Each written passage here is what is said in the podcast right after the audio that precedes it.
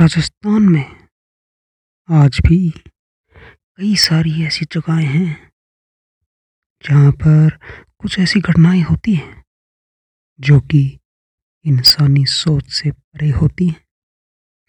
ऐसी एक घटना आज आपको सुनाने जा रहा हूँ।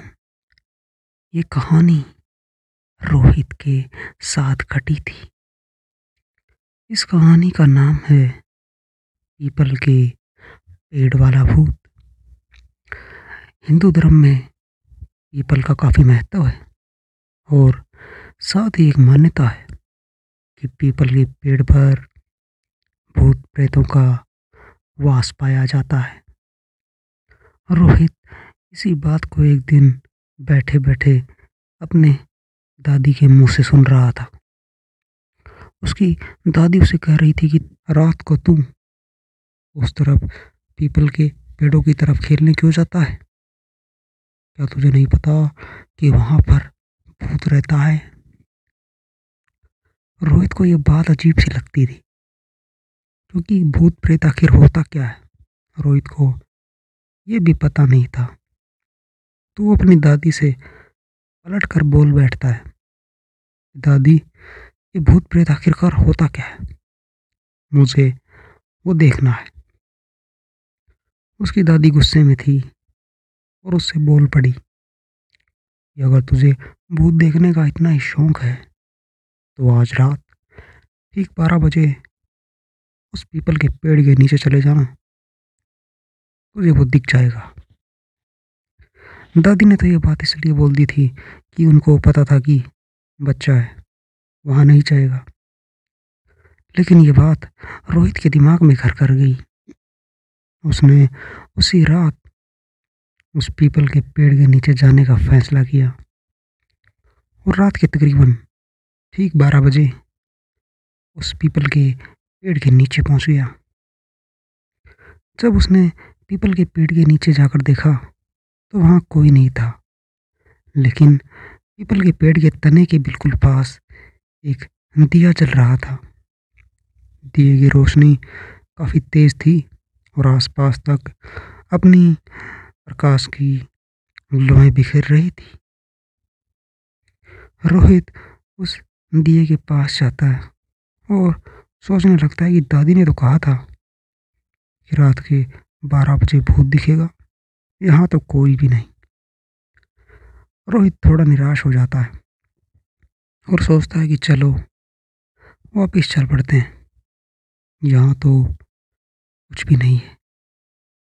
रोहित ये सोचकर जैसे ही वापिस पलटने को होता है उसे पीछे से एक आवाज़ आती है। क्या देखने आए हो? देखकर नहीं जाओगे? रोहित ये बात सुनकर थोड़ा डर तो जाता है, लेकिन उसके मन की जिज्ञासा उस डर से काफ़ी अधिक थी तो उसने तुरंत पीछे पलट कर देखा। लेकिन पीछे पलटते ही उसके होश उड़ गए। उसने देखा कि व्यक्ति, जिसके हाथ में एक छड़ी है और उसने मैले पुराने से कपड़े पहने हुए हैं और उसकी लंबी लंबी सफ़ेद दाढ़ी है, रोहित को एक टक देखे जा रहा था। रोहित उसके पास जाता और बोलता है, आप कौन है? वो व्यक्ति बोलता है, मैं वही हूँ जिसे तुम देखने आए हो। रोहित ज़ोर ज़ोर से हंसने लग जाता और कहता है कि, आप भूत हैं। अरे, भूत तो डरावना होता है। आप तो बिल्कुल मेरे दादाजी की तरह हैं। वो भी ऐसे ही हो गए बूढ़े होने के कारण। वो व्यक्ति कहता है कि, देखो, जो तुम्हें कहानियों में बताया गया है, वो सच है, लेकिन हर एक भूत डरावना नहीं होता। कुछ भूत मेरे जैसे भी होते हैं। रोहित ये बात सुनकर और ज़ोर से हंसने लगता है और कहता है कि तुम भूत नहीं हो, तुम शायद कोई सन की बूढ़े हो। ये बात सुनते ही उस बूढ़े के चेहरे का रंग बदलने लगता है, जो कि अब तक काफ़ी शांत दिख रहा था। उसका चेहरा गुस्से से लाल हो जाता है। और वो रोहित को देखकर बोलता है कि इतनी रात को इस पेड़ के पास आई हो, पछताओगे? ये कहकर वो बूढ़ा पलटता है और पेड़ के पास जाकर उस दिए को निहारने लगता है और फिर पलटकर रोहित को बोलता है कि तुम जो कोई भी हो, लेकिन तुमने आज यहाँ कर बहुत बड़ी गलती कर दी है। आज के बाद तुम भी उन चीज़ों से डरोगे जिसका तुम अभी मज़ाक उड़ा रहे हो। ये बात सुनते ही रोहित भी थोड़ा सोच में पड़ता है और उस व्यक्ति की तरफ़ बढ़ता है। और उनके पास आकर बोलता है कि, ज़रा अपना चेहरा तो दिखाओ। मैं देखता हूँ कि भूत का चेहरा किस तरह का होता है। लेकिन वो व्यक्ति जैसे ही पलटता है, रोहित की एक रावनी चीख जैसे कि पूरे गाँव में गूंज उठती है।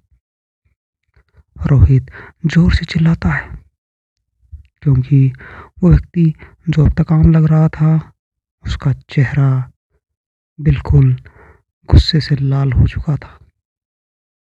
उसकी आँखें किसी टॉर्च लाइट की तरह चल रही थी और वो अब रोहित की आँखों में आँखें डालकर देख रहा था। यह नज़ारा देखकर रोहित के होश उड़ जाते हैं और वो पीछे की तरफ़ हटता है। लेकिन वो जैसे ही भागने को होता है, वो व्यक्ति तुरंत उसके सामने आ जाता है। जो अब तक उसके पीछे खड़ा था, अब उसके सामने था।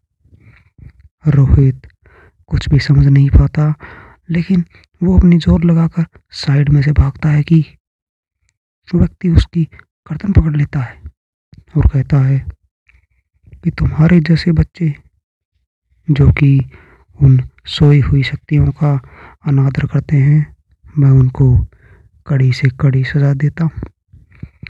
यह कहकर वो रोहित के ऊपर उस छड़ी से हमला कर देता है और रोहित के चिल्लाने की आवाज़ पूरे गाँव में गूंजने लगती है। कि तभी एक बूढ़े से पुजारी वहाँ पर भाग कर आते हैं और कुछ मंत्र पढ़कर एक पानी रोहित की तरफ़ फेंकते हैं। कुछ गाँव के लोग भी वहाँ आ जाते हैं। वो भी देखते हैं कि रोहित के ऊपर कोई छड़ी तो चल रही है, लेकिन मार कौन रहा है, ये नहीं दिख रहा था। क्योंकि वहाँ गाँव वालों को वहाँ कोई नज़र नहीं आ रहा था। ऐसे लग रहा था मानो छड़ी अपने आप चल रही हो। लेकिन वो पुजारी सब समझ चुका था और सब कुछ साफ़ साफ़ देख भी पा रहा था। उस पुजारी ने किसी तरह उसको काबू किया और एक मंत्र मारा और कुछ जल और प्रसाद उस आत्मा की तरफ़ फेंक दिए। वो तुरंत वहाँ से गायब हो गया और रोहित के साथ अब तक जो मारपीट हो रही थी, वो अचानक रुक गई। लेकिन रोहित को काफ़ी चोट लग चुकी थी। उसकी हालत काफ़ी ज़्यादा ख़राब हो चुकी थी कि तभी रोहित के घर वाले भी वहाँ आ जाते हैं। और रोहित की दादी भी वहाँ आ जाती है और कहने लगती है कि मुझे नहीं पता था कि ये सच में वही करेगा जो मैंने इसको कहा था। तो पुजारी जी रोहित की दादी को डांटते हुए बोल पड़ते हैं कि ये बच्चे, आपको इनको इस तरह की बातें नहीं सिखानी चाहिए। और आप भूतों का नाम लेकर जो इन्हें डराते हैं, यही इनके दिमाग पर गलत प्रभाव डालता है। आज के बाद ऐसा ना कीजिएगा। और ये एक नारियल पानी लीजिए, इसमें एक पवित्र जल है। इसे इक्कीस दिन सोते वक्त जल पिलाइएगा। ये ठीक हो जाएगा। अगर एक भी दिन ये जल ना पिलाया गया तो व्यक्ति रात को आकर इसकी पिटाई करने लगेगा। और इसके घर वाले पुजारी जी की बात को ध्यान से समझ चुके थे। उन्होंने ठीक इक्कीस दिन उसे वो जल पिलाया और इक्कीस दिन बाद रोहित बिल्कुल ठीक हो गया। लेकिन आज भी वो उन पीपल के पेड़ों को जब रात को देखता है तो उसकी रूह काँप उठती है। उसको पीपल के पेड़ वाले भूत की उस बात पे यकीन हो गया था कि जो उसके पूरे गाँव में फैली है, वो महज एक अफवाह नहीं, बल्कि एक कोरी सच्चाई है, जो जब सामने आती है तो आपको उसे मानना पड़ता है। दोस्तों, आपने देखा, जिन चीज़ों को हम मज़ाक समझते हैं, लेकिन जब वो सच्चाई का रूप लेकर सामने आती हैं तो हमें उन्हें मानना पड़ता है। ये थी आज की हमारी कहानी। हमारी कहानियाँ सुनते रहने के लिए the scary nights in Hindi को यूट्यूब पर सब्सक्राइब करना ना भूलें।